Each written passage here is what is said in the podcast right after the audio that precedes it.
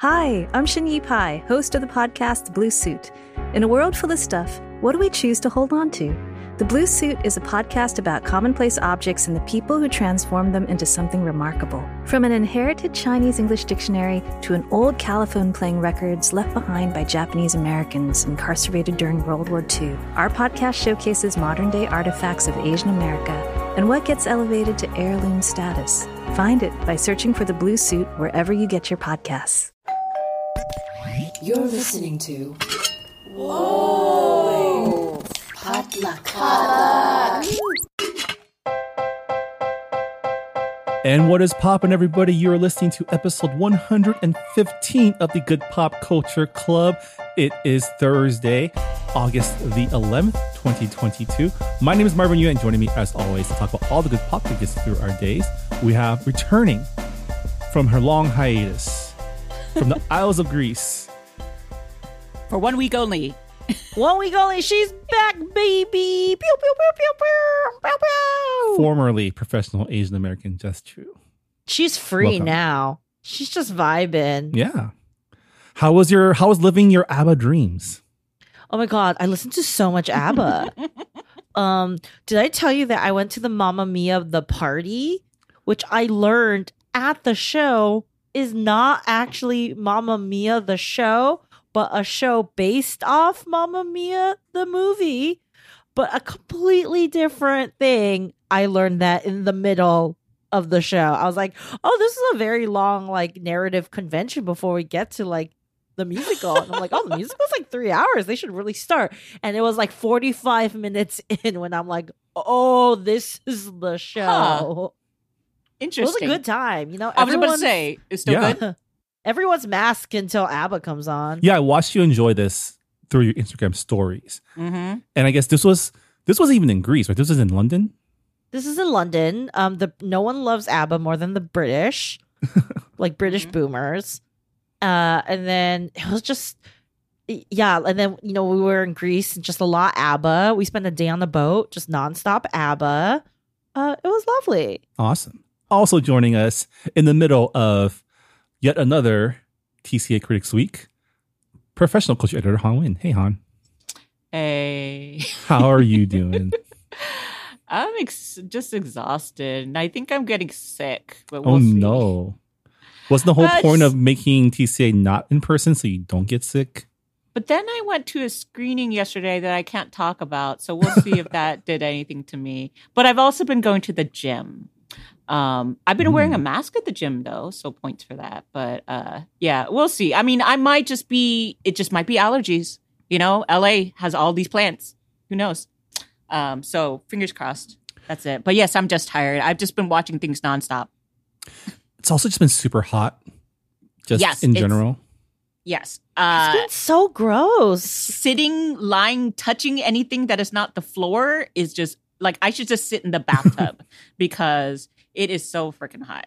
I don't like it. I sweat a lot too. I don't just glow. Anyway, Well, speaking of your European vacation, um, Jess, you came back with some new hardware. Uh yes, so a lot's happened to me in the last month. I quit my job, I got engaged, uh, and I'm moving right now. Life is happening, guys. I mean, it should be a, surprise to absolutely no one. I've been hounding this poor man for the last like 18 months. I've been sending him rings for like the last two years. Um, yet the day it happened, was I surprised? Yes. Did I ugly cry? A hundred percent. As soon as that ring came on my finger, would I, did I start singing, wait, who let me get engaged? I'm just a baby. A hundred. Yes. Yes. All those things are true. please Oh. explain the manner. Yeah, I feel the like your guy did a good job. Like he totally He did a real good job. Like I kind of like once the shock wore off and I got time to sit with it. Um, you know, like a second wave of of of dopamine or serotonin Aw. flooded over because I was like, damn, like this is a real good engagement. Like, um, I think I win. like even with like all like these fancy rich people and like TikTok people, it's like I think my engagement is the best, which is a good sign, right? You should think your engagement is the best, but like I objectively think my engagement is the best. So we went to the gardens where they shot the 2005 Pride and Prejudice, which is like one of my favorite movies. There was a live string quartet. Uh, and I did, in fact, keep yelling. I kept yelling in the middle of the proposal, mind you. It's like, there's a fucking cello. like, I was just so happy. I love cellos. Uh, really adds that depth to a string quartet, you know? Because I would have been happy with like a violin. He's like, no, no, no. We got four. You got four. Um, they were playing the theme from Pride and Prejudice, amongst other really beautiful covers, very Bridgerton esque. Uh, there was a Taylor Swift cover at one point, and I lost my shit again. uh, there was like uh, this is all documented, by the way, with a professional photographer and a videographer. The videographer had a drone. Uh, ring beautiful. There was champagne. Um, it was private, so literally there were like all these people, um, like blocking i didn't know like like there's all these like workers from the place like blocking people from coming up. Um it was at the very beautiful temple of apollo you know the scene where darcy proposes to elizabeth uh and she rejects him in the rain. Uh and yeah it was it was absolutely lovely. Um the the events surrounding the actual proposal, like the other d- events of the day, were actually really funny too. So, like this bitch, this bitch made me go to Stonehenge the morning of the proposal, and I just thought he really wanted to go to Stonehenge, but then he told me later, he's like, "No, I made you go to Stonehenge because that's the only thing I could control." Because like if we went to any other like city or visit any other thing, like he couldn't control like what time we would get to the actual garden and the proposal site. So he's like, "No, I had to lie and just pretend that I really want to go to Stonehenge." I, I, remember care. you complaining about having to go to Stonehenge. And I, was- yeah, I was so mad. I was like, I can't believe you're making me go to Stonehenge. It's so boring, and it was really hot. And like, I was all cute and like in my dress, and I was like sweating my fucking balls off. Um, but now I understand I'm why gl- he made me go to Stonehenge. I'm glad you didn't fight him too hard on the Stonehenge, even though I agree. I don't It was- understand why he I know, I know. I was like, oh my god. He's he he did a really good job then. Like that's so many levels of sneakiness. Yeah, I mean, be Han and I are not surprised at all that your engagement was extra, but we just not expect this level of extra. I didn't expect it either. Okay, and and to be fair, yes, he did a fantastic job. To be fair, I was helping him. I was playing along in some days, and also I'm a fucking idiot. Because let me tell you, when we went to go buy the tickets to the garden, aka fake buying them, the guy who sold us the tickets was like, "Oh," because I asked him, I was like, "Oh, like, can you tell me how to?" Like, garden's huge. I was like, "Oh, can you tell me how to get to like the Temple of Apollo? You know that." The Uh-huh. building I wanted to go see. And then he was like, Oh, sorry, it's closed for a private event. Never in my mind did it cross my mind that the private event was for me. You you are the private event. I did not realize. I asked another volunteer in like the like the trail kind of splits at one point, and I asked this like volunteer lady who was sitting there. It's like, oh, like can you give me directions to this building? And she's like, oh, there's a private event. Again, did not cross my mind that the private event was us. And he's apparently Raymond was telling me like he was like in the back just going, I have the private. Like, no, it's me. St- don't say anything. I would have been panicking too. it's like, Uh, he did such a good job. Oh my gosh. yeah. So So, funny. I was really dumb. We're literally walking up, did not, no suspicions, no suspicions. that's good. I'm glad he did the misdirect with the Stonehenge. Totally Yes. threw you off your game. Yep. Because I feel like your your engagement radar was probably up 110% the well, entire like, trip. I knew that we were gonna get engaged that day. Okay, he like kind of asked, like, "What do you think you're gonna wear?" And this bitch wore loafers and a dress dress shirt, dress pants to Stonehenge. Like, you don't Uh-huh. wear that to Stonehenge. So I knew it was gonna happen that day. I just was like, "Oh, like he's probably just gonna like drop down on his knee and ask, like, whatever, it's fine." Did you think it was going to happen at Stonehenge? I mean, I didn't rule it out.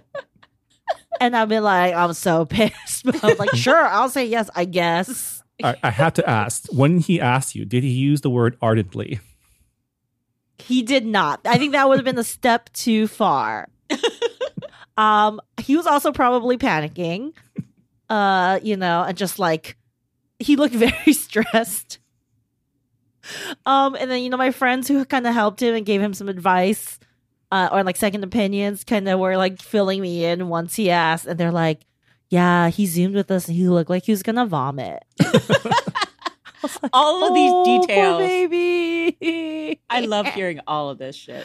yeah, so you did really good. And there's like video of me, like you know, they, there's a film, there's a videographer there, and then they were just like, you know, doing like asking me questions, and I'm just like so shook, and I'm just like, he did so good, he did so good. That's all I can say. I'm like he did so good. How did he feel after? Relieved. He's like, oh my god, thank God. He's like, he's like, I got no more surprises. Here, you can look at my phone now. Like I don't have to hide anything from you. Because he also like he was like emailing someone, and I just thought it was like a work thing. He's mm-hmm. like, oh, like my coworker, like from my like like we need to finish up this article, and she's being annoying. And I was like, yeah, tracks, okay, do what you gotta, dude. Again, so dumb, no suspicion whatsoever. Well, congratulations, Jess. Um, Thank you. very Thank happy for you. Thank you. Uh, now I get to plan a big elaborate wedding and move. Hey, just hitting all those adult milestones You know, it would have been nice to like space them out, like not in one month, but yeah, it'll, I'll take it. I've been waiting for four. You like know, my life yeah. was kind of in like arrested This- development for four years with Yeah. this whole like long distance things. Now it's just like, yeah. yeah, I mean, this is this is a post-pandemic world. This is just that's just it's just how things be now. Yeah, I've already skid. t- t- to be fair, I've been told by many people that I'm like more ahead in my wedding planning than like people couple other couples who've been like engaged for months because I essentially like pre-planned my wedding already. but now it's like about finding the details and like actually like booking. You know, once you look at the numbers, it starts getting like real and really scary. You're like, oh, how much is it gonna cost? Those numbers shoot up real fast. Yeah. I mean, that's why like actually destination wedding I think is cheaper. Like out like for the actual wedding part. Of course like Mhm. travel will probably add up. I'm like, "Oh yeah, you could do like a 100 person wedding for like much lower overseas than in America. Um especially right now cuz the euro sucks. That's true. Uh, my partner was so jealous that you were there when the euro tanked because Dude, I bought so many purses. I was like carrying maybe like between me and me and Raymond, we were carrying like maybe like like six to eight thousand dollars worth of like luxury purses. Not not for me. Uh, like he got something for his family. Mhm. Like I got stuff for my mom and like and it was just like, do not lose this bag. Also, customs do not ask us to open this bag Yeah. there is nothing like you know use every jedi mind trick like there's nothing in this bag Yeah. I mean, there's no way that you that you could come back without those things for your family. you know, they were aware, you know. So, all so right. worth it. Well, we took a week off last week because of um because life happened. Um, I went on vacation. Han was busy with TCA. Jess was still in Greece, and so um, we're back this week for a belated "Do We Want This?" where we go over some of the latest Asian American entertainment news. But before we get to that, let's find out what pop culture has been getting us through the week. And I guess you know while we're on the topic, speaking of weddings, Jess, what's been popping? yes i watched uh you know to get into the mood maybe get some inspiration. I watch wedding season the new uh, rom-com on netflix. Um, and it, it's about uh indian wedding season. So it is a again a rom-com in the truest sense of the word about a young south asian indian american woman who has you know is being hounded by her family to start dating seriously to get engaged. Um and instead of deal with that she asks a i guess they were set up by their parents for like one date uh to be her perpetual wedding date for the season and kind of uh you know get them get and get get their parents off their backs um and be you know fake date through wedding season. It stars uh Suraj Sharma, Pallavi Sharda, who are very, both very, very Mhm. attractive. Like, Mhm. she is fucking beautiful. Uh, he's very charming. And I'm just Mhm. like, our good friend Rizwan Manji, who's very sweet as her dad. Um, and just the right level of cheesy for like a Netflix rom com that you want. Um, and very heartfelt uh movie that, you know, stars brown Asians, which we love. Yeah. I thoroughly enjoyed it too. And the things I liked about it also were uh, because you go to so many weddings, you get to see them in so many really great outfits. Yeah, and they're like really cute. I think she's like also a professional dancer. Yeah, you can She tell. has moves. She has moves. And I mean, this they is the all Life of do. Pi kid, right? Uh, yes, yes, yes. And um, more recently, How I Met Your Father. Oh, oh, Oh, yeah. yeah. he is Life of Pi, which is weird because he's Yes. pretty hot. Yeah, yeah. Because I was about to say, wait, because he has sort of like a scruff here, and he's very cute. So I was like, is he the same? Yes, he is. I mean, Oh, it's not it's not unprecedented. We, we've all seen Dev Patel grow up too. oh my God. Dev Yeah. Patel is like the glow. I mean, no one glows up. No one glue up, glued up, glowed up like Dev Patel. But yes, um, it's it's just they're very charming. They have great chemistry. Mhm.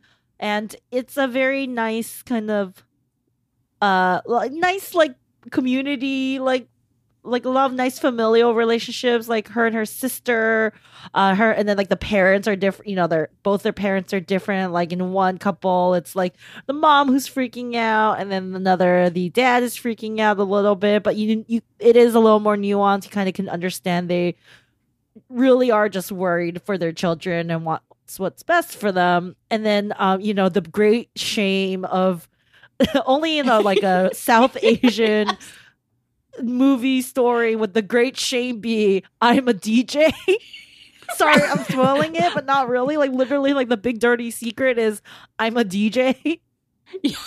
but like a very successful one who like made millions of dollars in like tech stock. I'm like i don't see the problem here. Like he is fucking rich and he's like apparently a good dj Right, he's a famous DJ. I like was he's a just- fairly famous well-known dj and i'm like Oh. is this a problem? Like i, do- I um but yeah no it's it's great. I really fun. Put it on in the background. Watch hot people fall in love. Um and and uh enjoy the uh enjoy uh, you know i just i love a good straightforward rom-com. This like was i don't a s- need any genre mashing. Just give me a bunch of rom-coms this was pretty solid. I have to agree. Great. Maybe I'll Very put it on the background this weekend. Uh Han, what's popping with you? So, of the same ilk, um, I watched season two of Indian Matchmaker, which um, I I saw it in screeners. So, but by the time this podcast comes out, it will be out on Netflix. Um, and uh, you know, I know the first season we maybe briefly discussed it. It's pretty much the same thing, except we do check back on some of the original people that Sima Auntie tried to set up. Um, you know, there were some problematic people who were just like, yeah, good luck with you, you know, and then there's some other people who, uh, uh, you kind of hoped they would find love. So you get to see that here, but also you meet a lot of new people. And, you know, to be clear, th- there are going to be some issues. Like it's entertaining, but clearly, if you can afford a matchmaker, you are pretty well off, right? Um, so there is some sort of self selecting when it comes to the people here. Um, obviously, maybe Netflix maybe pays for something, but they still are like going with fairly, you know, well off, affluent, um, good looking people, um, which I'm not too mad about. But at the same time, there's, you know, when you talk about, especially when you, we, I mentioned this in the first season, but there's sometimes there's some class stuff going on, but there's, and in the first season, there's definitely some colorism stuff going on. Uh, this season, you don't really have the word uh, fair, which was what kept coming up the first season. So they must have realized, like, let's just cut that out of any description of what you want. Um, but it's still interesting to me because uh, matchmaking, of course, is a very ancient sort of like um, uh, job people have had and the fact that it's still going on. And also, I just find it interesting when people put their list of things that they want. Um, some people, you actually do meet a guy who's very into compromise. He's just kind of like, I want her to be nice and have a good smile. And I'm just like, dude, you need to have a few more qualifications there. so, but most of them, for the most part, are. I don't want to say horrible, but like are just like have a really ridiculous list. Um, but here's the weird thing: some of them get everything they want. So I was like, well, hmm, if only I could afford a matchmaker. Uh, but uh, so it's interesting to me uh, because that's a different form than the typical uh, dating shows that are all weird and like you have to talk through a wall type of stuff. Um, this one seems, you know, community oriented, organic in certain ways. Um, and you know, a lot of the people know each other, so um, yeah, it's it's. I found it fun. Um, yeah, yeah. I feel like if I was to watch a millionaire matchmaker type show, one with more, I guess, for lack of a better word, culture would be something I'd be more interested in. Yeah, there's a lot more to dig into because, like, let's say on their list of wants, you know, but if they are, they usually want someone of a similar ambition level. So if like you have a doctor, someone be like, I kind of need them to have their own thing, you know, or if they're athletic, they want that too. But then what's also interesting is region and and language. So they'll say, well, I want someone who can speak Gujarati, and then so I was like, well, that makes sense. You know, if you speak it in your family, you want someone who might be able to fit slot right in. But after a while, like these things get really specific. So I'm just like, I don't know, you're in America. you you might need to like compromise a bit. But um it does seem like a lot of people are kind of willing to move to a different state, which is interesting. Um it seems like there's less uh desire for that to happen when they she does have some clients in India that she covers um too. So anyway, yeah, I think it's Yeah. just interesting definitely from a cultural angle. Cool. All right, so that's me. Uh, Marvin, what's popping with you? All right. So originally, I was going to talk about um, the game Stray, uh, which is the cat game that everyone's been going crazy about um, since I started playing that on my PS4. But uh, I haven't gotten that far in it yet, so I'm going to hold off my thoughts until I've played it a little bit more. But the other thing that's been popping is the return of Industry on HBO Max. Uh, the second season just started a couple weeks ago. Uh, for those who don't remember, Industry is a show about young investment bankers um, working for an iBank in London. Um, the show follows the main character, um, Harper, played by Myha'la Herrold, as she navigates the cutthroat world of investment banking. And it's still pretty good. Um, the first season of Industry came out right at the start of the COVID pandemic. So I have fond memories of watching that first season um, while we were in lockdown. Um, like Succession, which is its HBO contemporary, um, it is a show about rich people problems, but it's much more grounded because it doesn't follow the drama of a petty rich family, but instead a group of young people from different backgrounds um, trying to make it in, again, this cutthroat industry and realizing that they may have to give up parts of their soul um, to um, chase glory. And I think because it follows younger characters who um, are still developing, you tend to root for them a little bit more, um, even though um, they all do some horrible stuff as well. Ken Leung plays Eric, who is Harper's mentor figure, and he's still one of the best parts of this show. Um, he plays a guy who, on the surface, seems like a good mentor figure, a big brother figure, but on the surface, maybe a little toxic. And Ken Leung definitely plays him with the right amount of charming and um, malevolence. Uh, but one of the surprises this season is actually uh, one of the recurring guest stars for season two is none other than um, Jay Duplass, who you may remember uh, played opposite Sandra Oh in The Chair. Yeah, I'm like the schlubby writing professor. Oh, yeah. Wait, wait, wait. The cru- r- what did they call him? The rumpled white man or something like that? I forgot. In the show, He's definitely still very ruffled. He's now like Uh-huh. the irreverent um, hedge fund manager that predicted the economic crash after the lockdown. I haven't. I tried watching it. I never got into it. Um, but it's. I know it's short seasons, so I should probably check it out at. It's a point. pretty good put on the background show, actually, um, because there's a lot of really good dialogue. And so Okay. if you just listen to it, you can probably get a lot out of it too. Um, I like the fact that it doesn't go into like a lot of times these shows, um, like shows about finance, go deep into like I need we need to explain to you what financial instruments are, what a, what a hedge is, what Mm-hmm. foreign exchange is.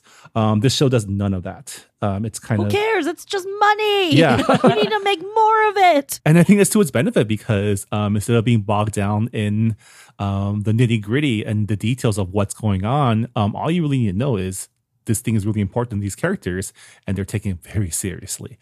And um, as a former MBA, I do understand what's going on and uh, it does add to it, but it's definitely not necessary to enjoy the show. And, you know, in the end, it is a workplace drama and the drama is good. So, yeah, industry, it's um, playing now on HBO Max. I think it is an HBO show. So I don't think it's on the cutting block of the whole whatever's going on with HBO Max and Warner. I mean, we'll see. It could be still considered back catalog after a certain point. Well, I mean, it Um, is also a BBC Two show, so Mhm. yeah. Right. But they still might remove it. That's Hope what I'm saying. It's I need to know what happens. Uh, yeah. but yeah, um, definitely check that out if any of that sounded interesting to you. Like I said, it's it's also a really good show just to put on the background, just listen to. Yeah. All of these shows that you haven't gotten around to watching, maybe watch them now. watch Starstruck, people. Oh, I need to watch season two. Time is ticking. Yep. Mm. Your HBO Max is not going to look the same soon. It's gonna be Discovery Plus. yeah. It's just going to be like, it's just Gonna be be, 90 Day Fiance. it's going to just be F Boy Island all day. Oh, So- truly, we live in truly we live in dystopia. If that's it. All right. Well, that'll do it for what's poppin' for this week. When we come back, it's time for Do We Want This? Our monthly roundup of Asian American entertainment news. Uh, so stick around.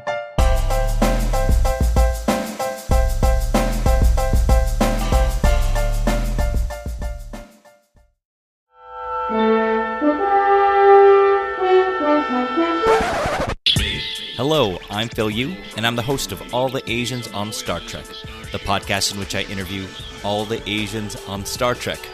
I'm talking to actors, writers, directors, stunt people, background extras.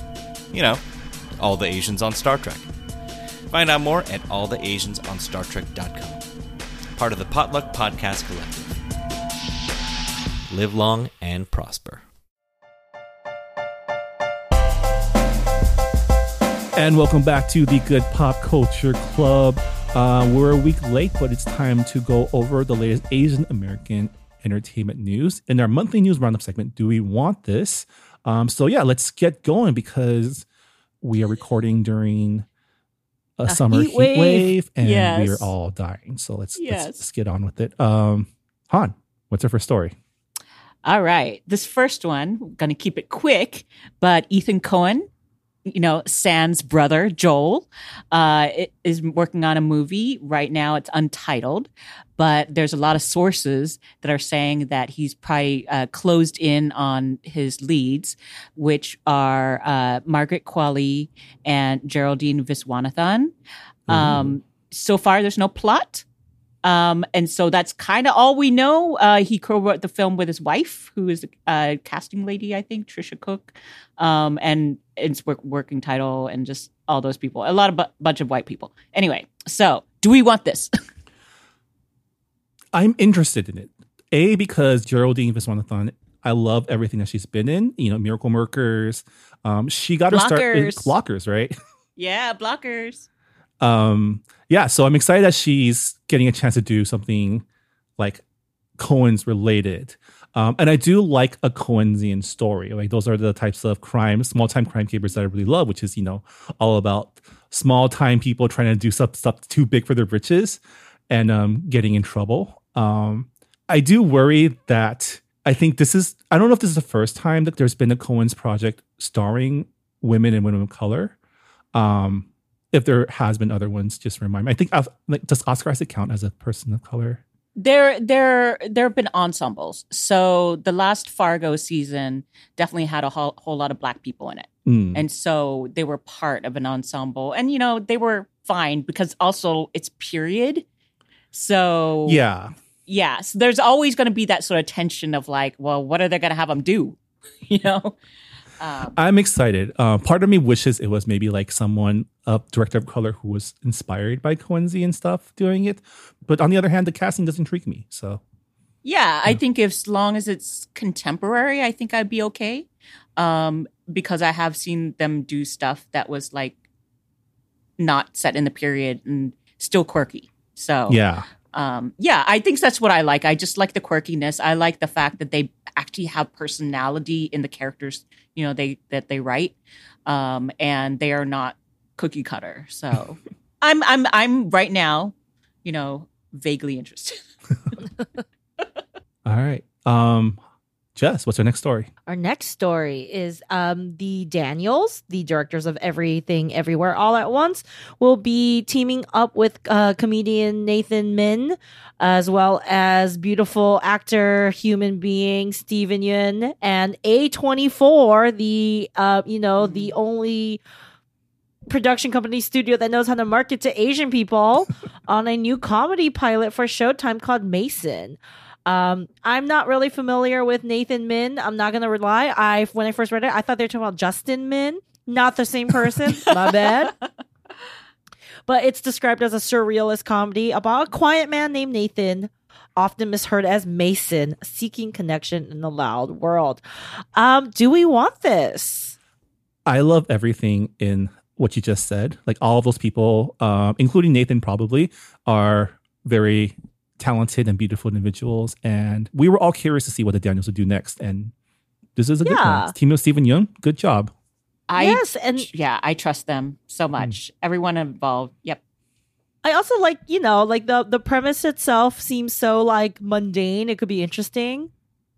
Um, and I do hope it's like, oh, oh, have you guys se- seen that um tweet where it's like someone wrote the copy for everything everywhere all at once for the plane, and it's like an Asian American woman tries to do her taxes. so it's like you know, you know, this is about a man, a quiet man in a loud world, but it's like in the hand of the Daniels. Yeah. Yeah. Um, yeah, very excited what this means, and I do hope you know it seems like a nice you know counterbalance to some you know Asian masculinity things. I hope it's like a good take. The Daniels are very soft boys, so I'm interested to see what that take will be. Because I I've had enough of Andrew Yang. I don't need more Asian men talking.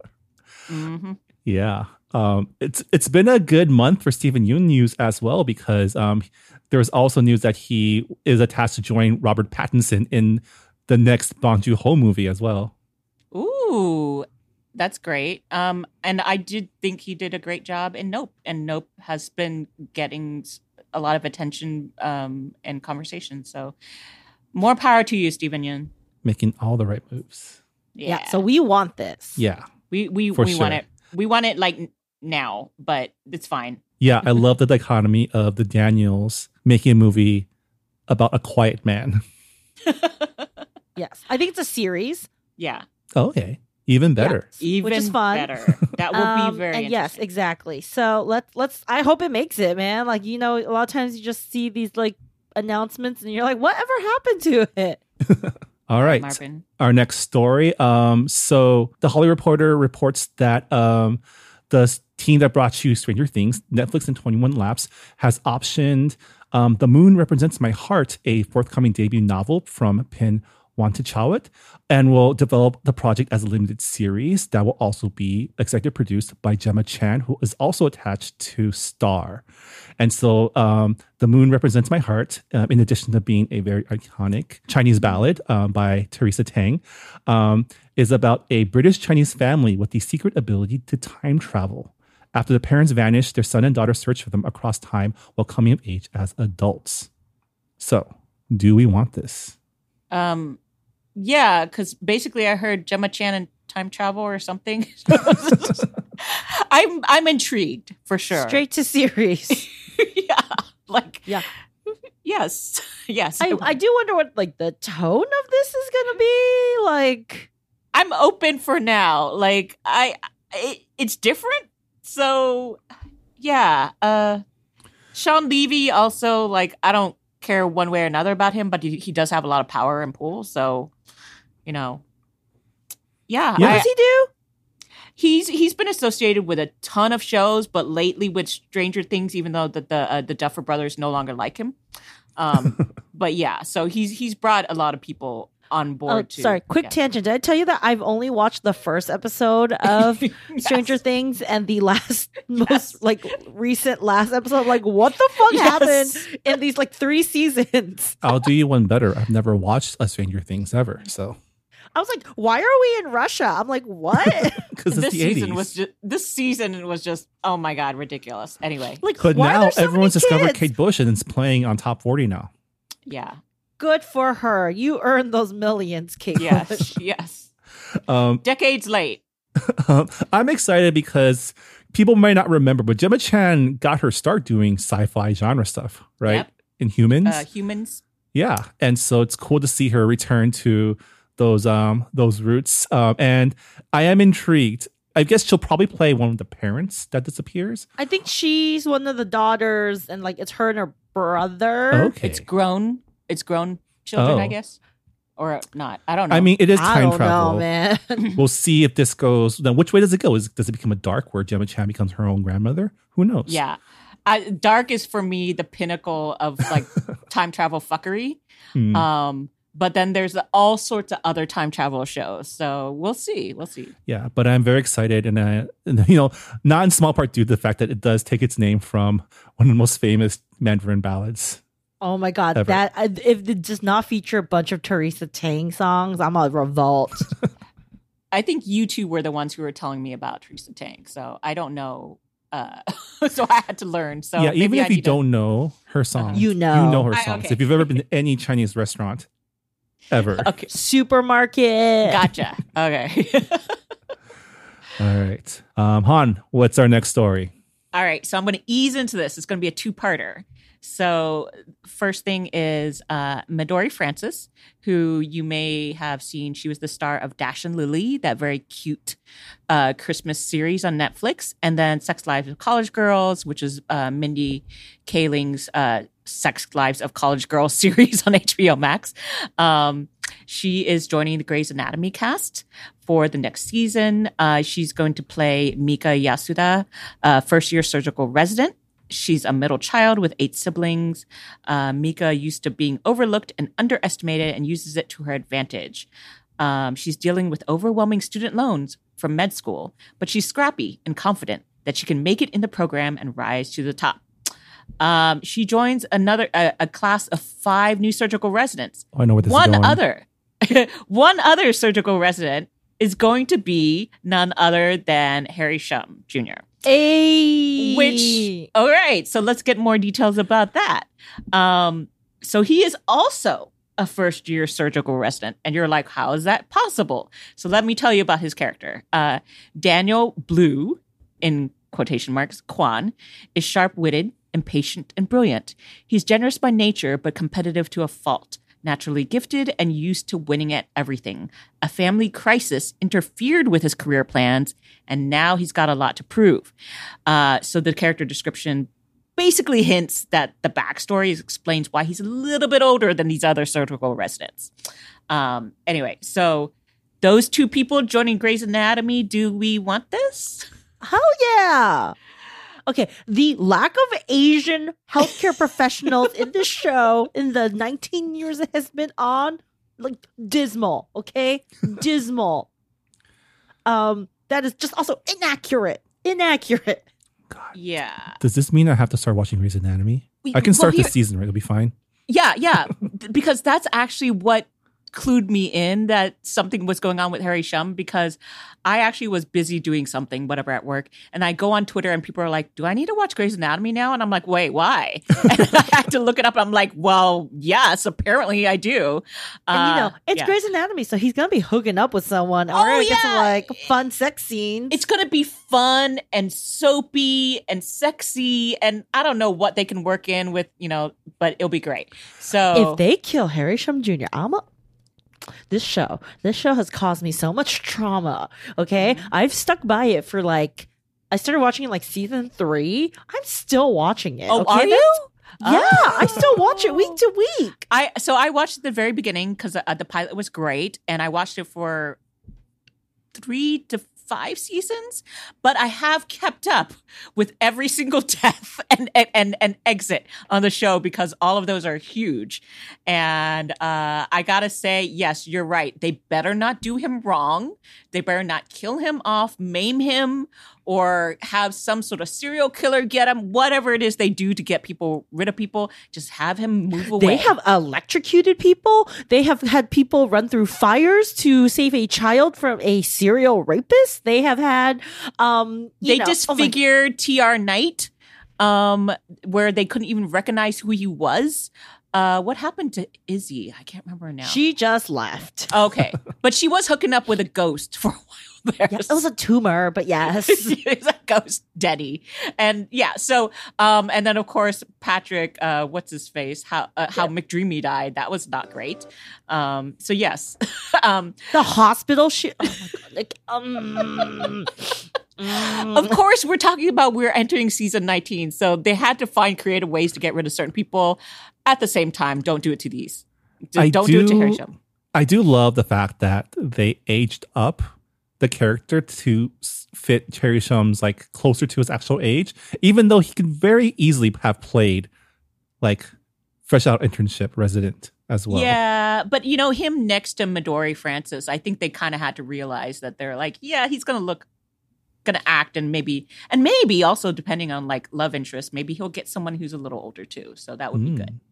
Um, but Yeah. yeah. so I think I'm going to have to join back. You know, go back to Grace Sloan Welcome Memorial. back to Grace Sloan. I mean, Yeah. I also read that um Ellen Pompeo is going to be um less featured in this coming season, right? So are they are they starting to like pass the torch? But if That'd be good. if Dr. Gray's not in Grey's Anatomy, is it still Grey's Anatomy? Yes, because basically the I mean, she's in like a weird spot, right? Basically, the show will continue for as long as she wants to do it. Um, she has made enough money to never work a day in her life again. But Mhm. you know, basically the whole little economy exists from her decision. so I think she's also like executive producing other stuff. Yeah, yeah. So I, you know, this seems like a good compromise. Also, like, where can you go with Meredith's story at this point? Oh yeah, Like, no, I'm done with her. Like we we we can just put sunset her somewhere. Like she can be part Yeah, of the board Let of the this hospital. woman rest, Yeah. happy ever after, like like Meredith Grey, you know, Yeah. somewhere. At this point, like it, we can age it up. Her kid can be the one. hmm Like they should just do a fast forward, right? And like Zola should just be the one in like surgical residency. That's brilliant. ABC, give me money. Well, I'm excited. Um, my partner loves Harry Shum. He is definitely on, you know, her list. And so um, I'm sure I'll be watching this next season, whether I want to or not.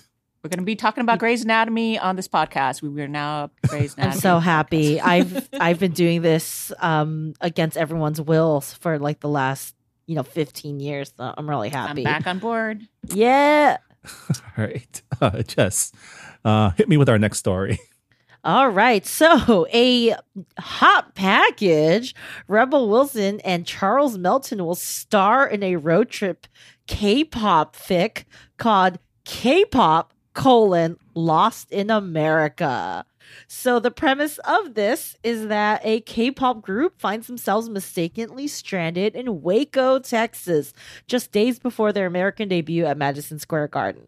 With no phones, no money, and no transportation, the group must overcome their differences and hosts of crazy obstacles to make it to New York City. Along the way, they learn to love Texas, and Texas learns to love them back. Do we want this? Huh. Okay, number one, I would like to point out, as Twitter has pointed out, this is literally the synopsis to Cars.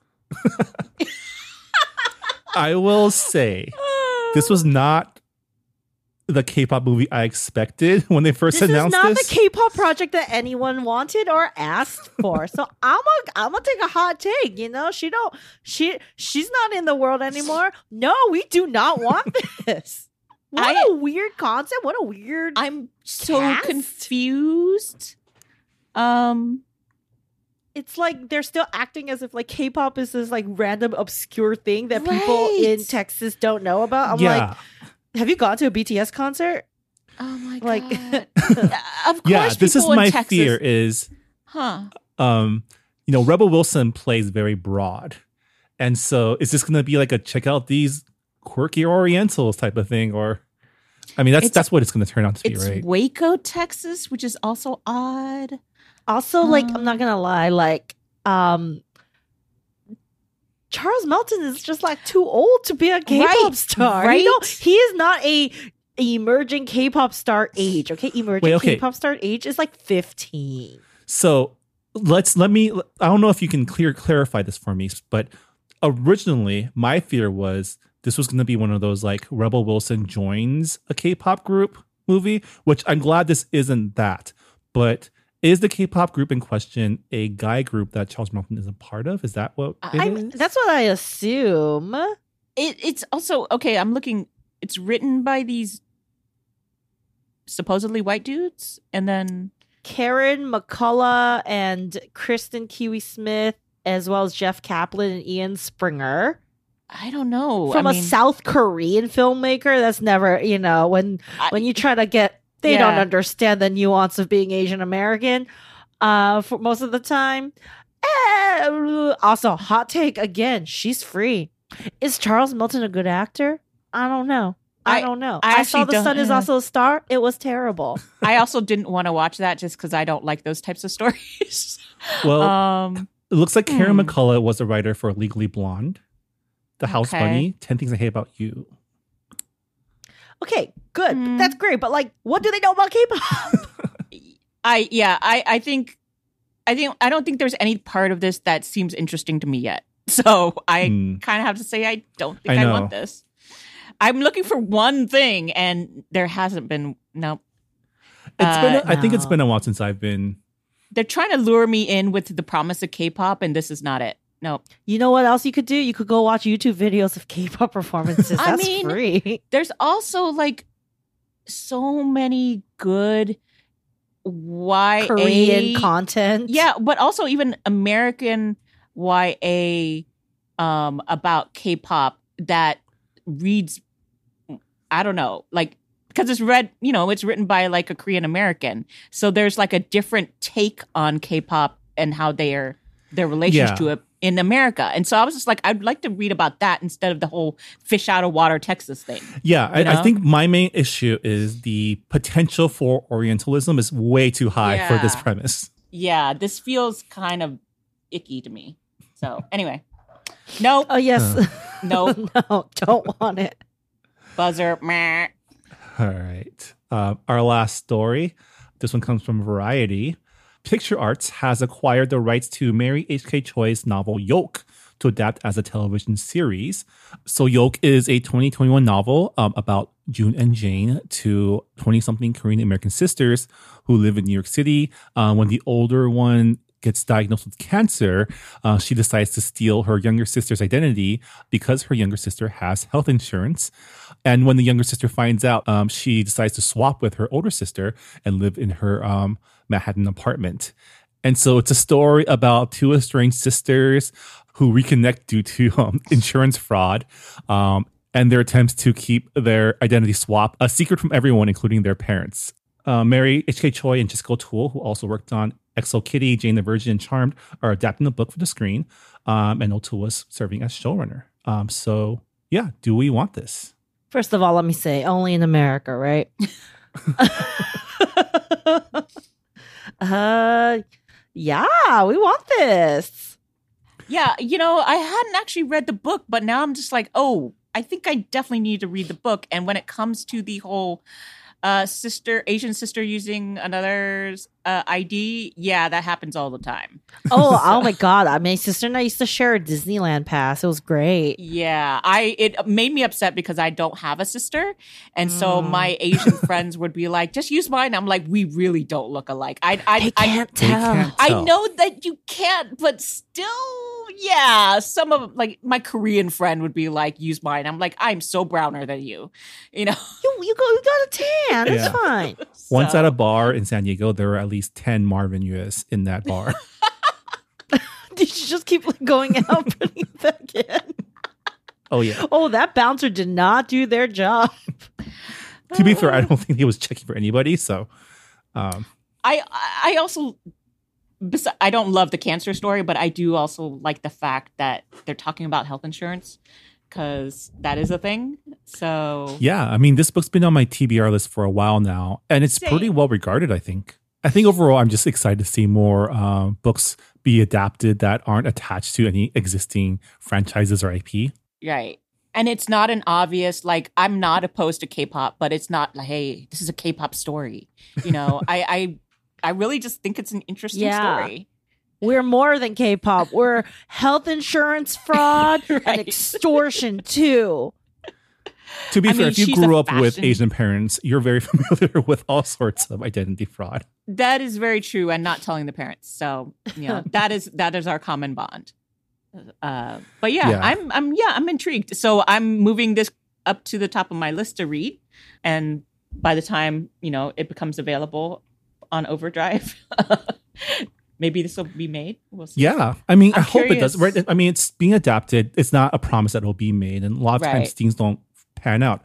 Like just recently, uh, the adaptation of Jade City, which I was super excited for, Uh-huh. got pulled Did off. of not go through. So you know, Yeah. Uh, this one seems a little bit easier though to make, um, because it's not you know high fantasy. High fantasy. Yeah. but uh yeah because so i would love to be like i'd love to hear about the casting you know on every step of the way so Yeah. All right. Well, with that, that'll do it for this edition of Do We Want This? Lots of things that we want. One thing that we d- definitely don't want. Um, Jess Hanh, if people want to find out more of your thoughts, where can they go? My trash takes are on Twitter at Just You Tweets. and i am at anonymous You can find me on Twitter at Marvin You can find our show at Good Pop Club. We are a proud member of the Potluck Podcast Collective. Uh, check out our fellow Asian American hosted pods by going to the website podcastpotluck.com. And yeah, Jess, welcome back. Thank And, you. and I'm um, gone again because I'm going to India this Friday. Right. Um, you've been studying hard on your Indian wedding by watching Wedding Season, and now you're ready to put all your experience into action. Yes, and I'm doing a layover. I'm doing a little side trip to Singapore. So, Oh. you know, gonna live my best crazy rich Asians life. oh that's so cool Minus maybe some of the family trauma and the wealth. so um when yeah. you go to india you you're not actually going to attend a wedding though that would because that'd be too cool no, no, I'm going for a wedding. oh you are oh i'm so envious Yes. that's my dream i want to attend an indian wedding But yo, it's monsoon season, y'all. It's Oh. gonna be wet. You're gonna be Oh. so wet wet and, and hot. and mosquitoes Ugh. everywhere. That's the twist, Marvin. I'm always wet and hot. oh so there we go. it's All not right. that kind of podcast all right it could All be. right. well, Hanh, what are we doing next week? What should we do? pray let's we do pray Pray. Yes, I'm excited. Yeah. Until then, um, just have fun in Asia, and we'll see the rest of you next week. Bye, everyone. Bye. Bye.